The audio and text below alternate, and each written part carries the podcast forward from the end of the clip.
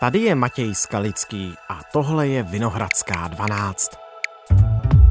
Čelíme dopadům ruské agrese na Ukrajině, čelíme nedostatku energií, vysokým cenám energií, inflaci, těch faktorů je tady celá řada. Vláda už zastropovala od ledna ceny energií pro domácnosti, menší firmy i veřejné instituce. 180 eur za megawatt hodinu. Maximální cena plynu, na které se dohodli unijní ministři pro energetiku. The response has to be much wider than simply budget support.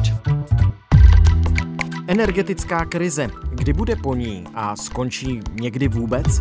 Jaký nás čeká rok? Jak drahý bude plyn a elektřina? Jak se to projeví na zálohách? A odkud budeme energie brát? Výhled na nový rok 2023 přináší naše ekonomická analytička Jana Klímová. Dnes je pondělí 2. ledna roku 2023. Ahoj Jano, vítám tě ve Vinohradské 12. Ahoj, dobrý den. A v novém roce tě také vítám, všechno nejlepší. Děkuji, napodobně. Během toho uplynulého roku, kdy jsme se museli vypořádávat s nedaleko zuřící válkou, s obrovskou energetickou krizí, s extrémním růstem cen energií, s inflací a tak dále, tak teď, když už jsme v roce 2023, tak jaké jsou vyhlídky do toho právě začínajícího roku? Tak vyhlídky eh, jsou z pohledu domácností a hmm. prostě konečných spotřebitelů, když to tak řeknu, pokud je o ceny elektřiny a plynu, tak si myslím, že ty vyhlídky jsou prostě takové, jako vidíme na zálohách, které platíme každý měsíc, protože... Takže nic moc. Eh, tam, takže nic moc. A protože ta elektřina a plyn pro spotřebitele prostě už je nakoupená za ty vysoké ceny, které vznikly v roce 2022 a většině spotřebitelů už se měnit prostě nebudou, takže je budou mít prostě tak, jak je mají už nastavené. Málem jsem dostala po druhé mrtvičku. No, 32 tisíc nemáte. Ne, to nemám. Vy jste elektřinou topila, svítila, používala počítač, ano. televizi. Ale to mám, počítač potřebuje málo. Televize Zálohy taky. vám spočítali na 19 380 korun. Jo, a já jsem je prosila, aby to vrátili na 4 400. Já se uskromním, já nebudu nic používat, tady mám jeden A samozřejmě, pokud někdo kupuje elektřinu za nějaké aktuální tržní takzvané spotové ceny, tak tam jako ty změny mohou být ale jak se budou vyvíjet, jestli budou ještě růst nebo budou naopak klesat, to bohužel to nevíme. neví, neví v tuto chvíli skoro nikdo. No. Jenom pro představu třeba, kdyby jsme tady takhle seděli touto dobou před rokem, tak eh, tehdy se očekávala pro rok 2022 velkou obchodní cena elektřiny kolem 220 eur za megawatt hodinu a 90 eur u plynu, potom tedy to ještě kleslo na 150 eur. No a nyní ta situace je taková, že jsme v roce 2022 byli svědky cen tisíc eur hmm. Eh, za megawatt hmm. hodinu, ale to bylo opravdu, to bylo opravdu jenom hmm. takový jeden výstřelek, ale vlastně ke konci roku se pohybovali kolem 350, takže o třetinu víc. A u plynu to bylo podobné, takže opravdu ty predikce jsou hrozně těžké. Hmm. No, zůstaňme u těch záloh jako takového indikátoru, tedy v jaké situaci teď jsme a jak by se to tedy mohlo vyvíjet do příštích měsíců. Chápu to správně, že se nedá očekávat, vzhledem k tomu, že ty firmy nakoupily tu energii nějak dopředu, elektřinu a plyn, že by se ty zálohy lidem ještě zase zvyšovaly nějak jako hodně, skokově? No, pokud by se nějakým způsobem opravdu výrazně zhoršila ta situace na trhu, tak je to možné, že by se to začalo promítat ještě v tom dalším roce, ale já si myslím, že ty případné změny k horšímu nebo další zdražování v roce 2023 se budou především promítat do cen, které my uvidíme na svých složenkách až v roce 2024 nebo 2025. Většina prognóz a i odborníků se shoduje na energetiku, že ceny energií zůstanou minimálně v řádu několika dalších let na vysoké úrovni. My s tímto Helena Horská, hlavní ekonomka Raiffeisen Bank. My se musíme připravit na dlouhodobě vyšší ceny energií a právě musíme se podívat na to, proč Česká republika má tak vysokou energetickou náročnost a co s tím můžeme jako země dělat. Firmy mají většinou... Takže ten rok 2023 drahý bude, ale uvidíme to až o rok později. Hmm. A když jsi mluvila o tom, že ty firmy nakupují tu energii, plyn a elektřinu dopředu, tak to je na půl roku, na rok, na rok a půl? Jak kdy? No, já myslím, že ty firmy mají různé obchodní modely hmm. podle toho, podle asi typů zákazníků, ale ti klíčoví dodavatelé, jako je ČES, E.ON, Pražská energetika, většinou nakupují téměř celou tu spotřebu, na jakou mají smlouvu pro toho zákazníka. Něco dokupují potom na aktuálním trhu, ale většinou to nakupují takto dopředu. Ten, kdo to nedělal, byla právě třeba Bohemia Energy, to už to eh, není. která už to není.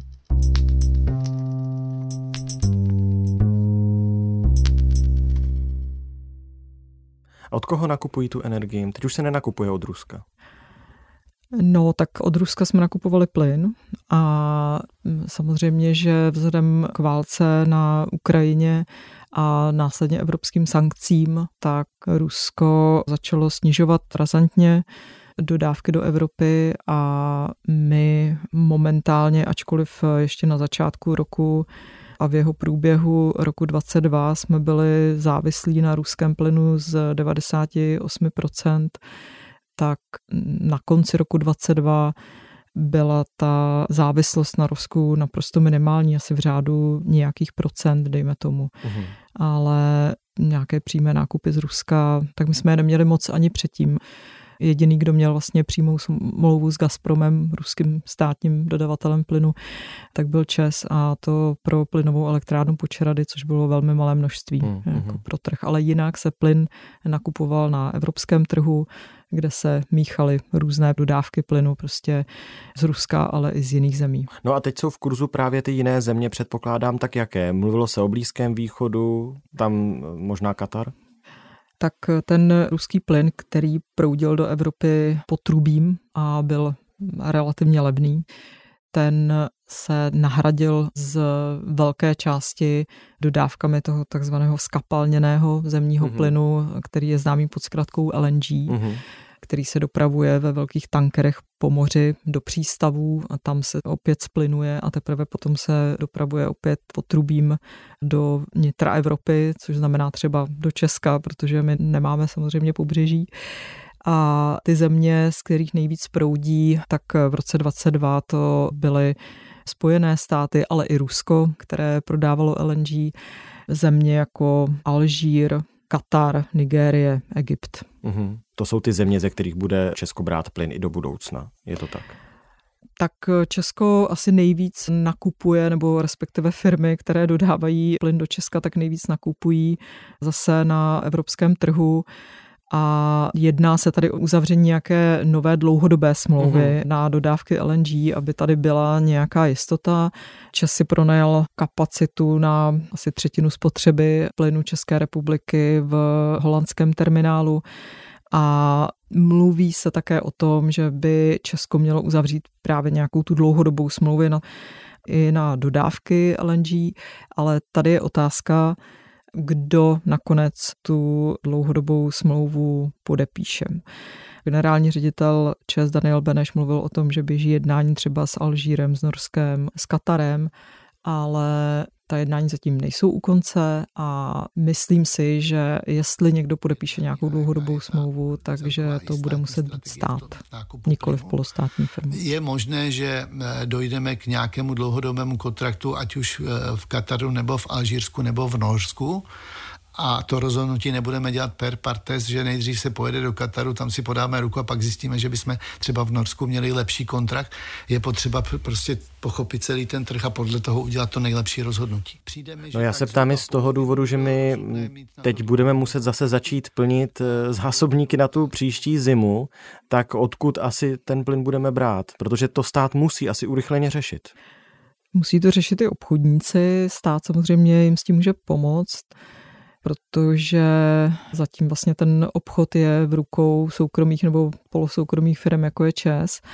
a zásobníky se začnou plnit po konci topné sezóny, což znamená většinou od dubna. Hmm, tak máme ještě čtyři měsíce. A, no, a je to velká otázka samozřejmě, jak se budou eh, plnit, protože Například eh, z nedávná zpráva Mezinárodní energetické agentury varovala, že rok 2023 může být pro Evropu ještě těžší zkouškou, protože ruské dodávky plynu budou zřejmě nadále klesat a ty celosvětové dodávky skapalněného zemního plynu mohou být omezené protože ty tankery mohou třeba za lepší ceny směřovat do Ázie, hmm. eh, kde se může uživit třeba poptávka Číny a za lepší ceny, hmm. dejme tomu.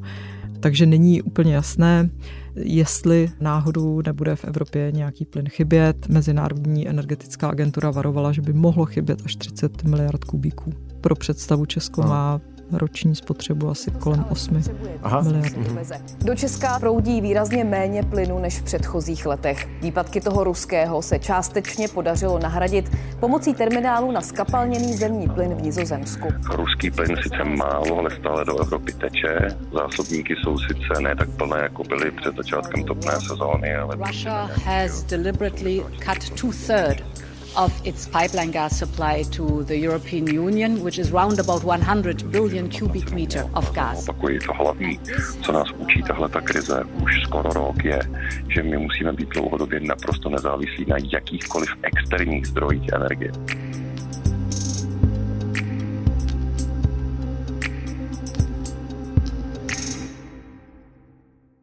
Tak to byl plyn. Co elektřina?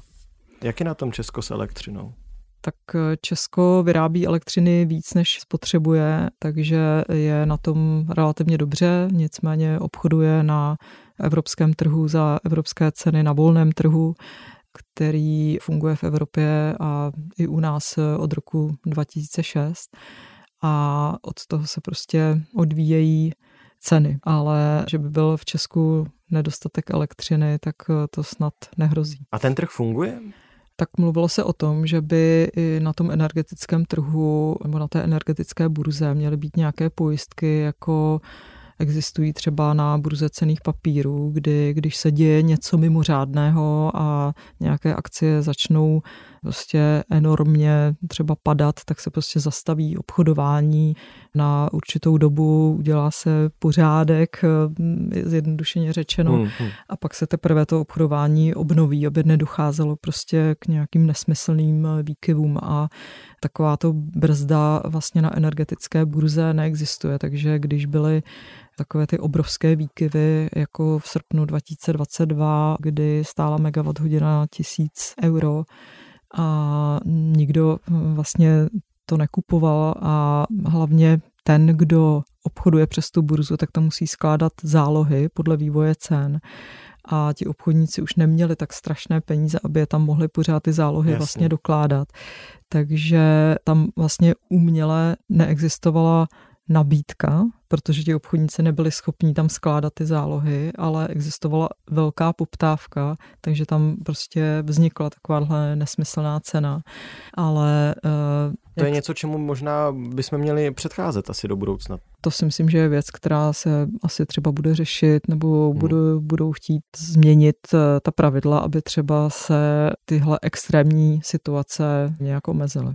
Evropská unie má nějaký plán do roku 2023, jak udržet ty ceny energií, elektřiny a plynu no tak, aby si je každý mohl dovolit? No tak eh, Evropská komise má plán podstatě takového obecnějšího jako ražení. Hmm.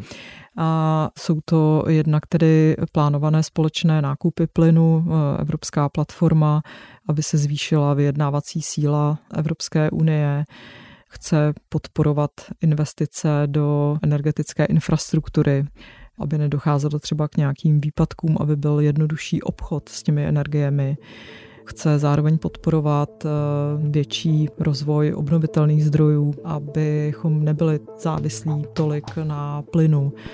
Nebo dalších eh, fosilních palivech. Takže to jsou opatření, na kterých se pořád pracuje. 27. se pod českým předsednictvím velkou většinou dohodla, že cenový strop se automaticky aktivuje v případě, že cena plynu na burze tři dny v řadě překročí 180 eur za megawatt hodinu. Přece nemůže být Evropská unie spokojena s tím, že jsme si zastropovali cenu, která je desetinásobně vyšší nebo o řád vyšší, než je ve Spojených státech.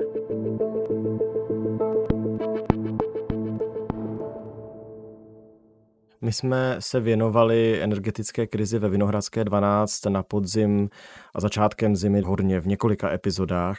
A taky jsme se věnovali tomu, jak moc pomáhá nebo nepomáhá česká vláda. Jaký bude rok 2023 pro Česko a pro jeho energetickou situaci? Co nás tak jako čeká a na co bychom neměli zapomínat?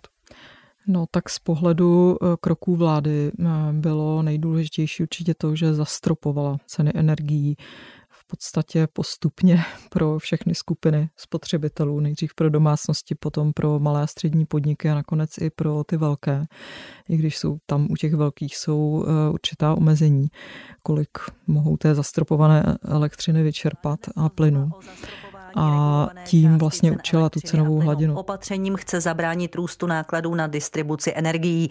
Po zasedání vlády o tom informoval premiér Petr Fiala z ODS. Kompenzace za zastropování podle ministerstva průmyslu a obchodu výjdou zhruba na 22,5 miliardy korun.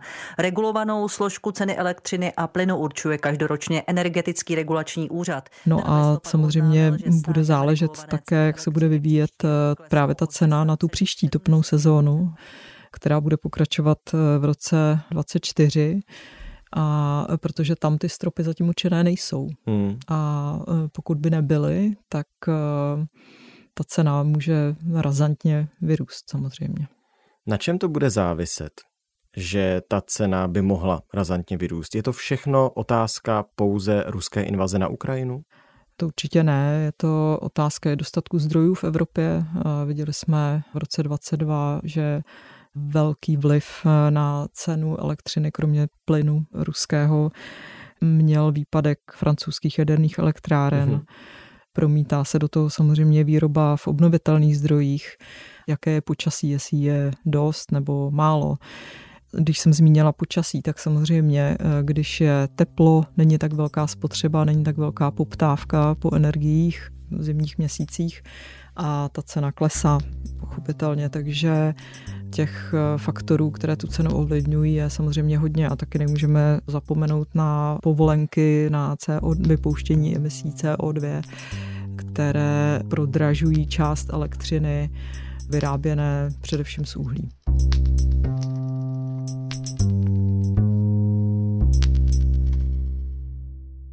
Skončíme něčím pozitivním, protože jsme se tady celou dobu bavili jenom o rizicích, ehm, kde vzít energie a zda zdraží a okolik. Tak ehm, naopak, myslíš si, že by se ta situace mohla už v roce 2023 začít zlepšovat? Vrátit se na nějaké cenové hladiny roku 2021? Budeme v to věřit určitě, protože jsou i optimistické scénáře, že když se podaří zprovoznit eh, všechny francouzské jaderné elektrárny a nebude žádná krutá zima a nebude se prostě nějak nadále eskalovat eh, válečný konflikt, eh, tak by ta cena mohla klesat třeba rychleji, než se v současné době předpokládá. Hmm což by nám pomohlo potom do těch dalších let. A poznáme to na zálohách. No, ale v roce 23 asi ne. Hmm, tak snad aspoň v roce 2024. Moc díky, Jano, že jsme to mohli společně probrat. Děkuji za pozvání.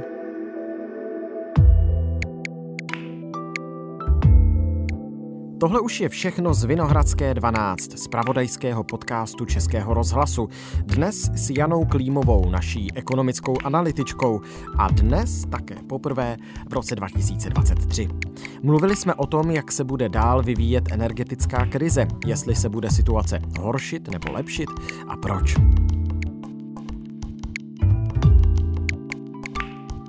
I v roce 2023 jsme pro vás všude tam, kde nás rádi posloucháte, ať už je to na webu iRozhlas.cz, v aplikaci Můj rozhlas, anebo v jakékoliv jiné podcastové aplikaci. Stále platí, že nové díly vychází každý všední den po půlnoci a v 6 hodin ráno jsou na našem spravodajském webu. Naslyšenou zítra.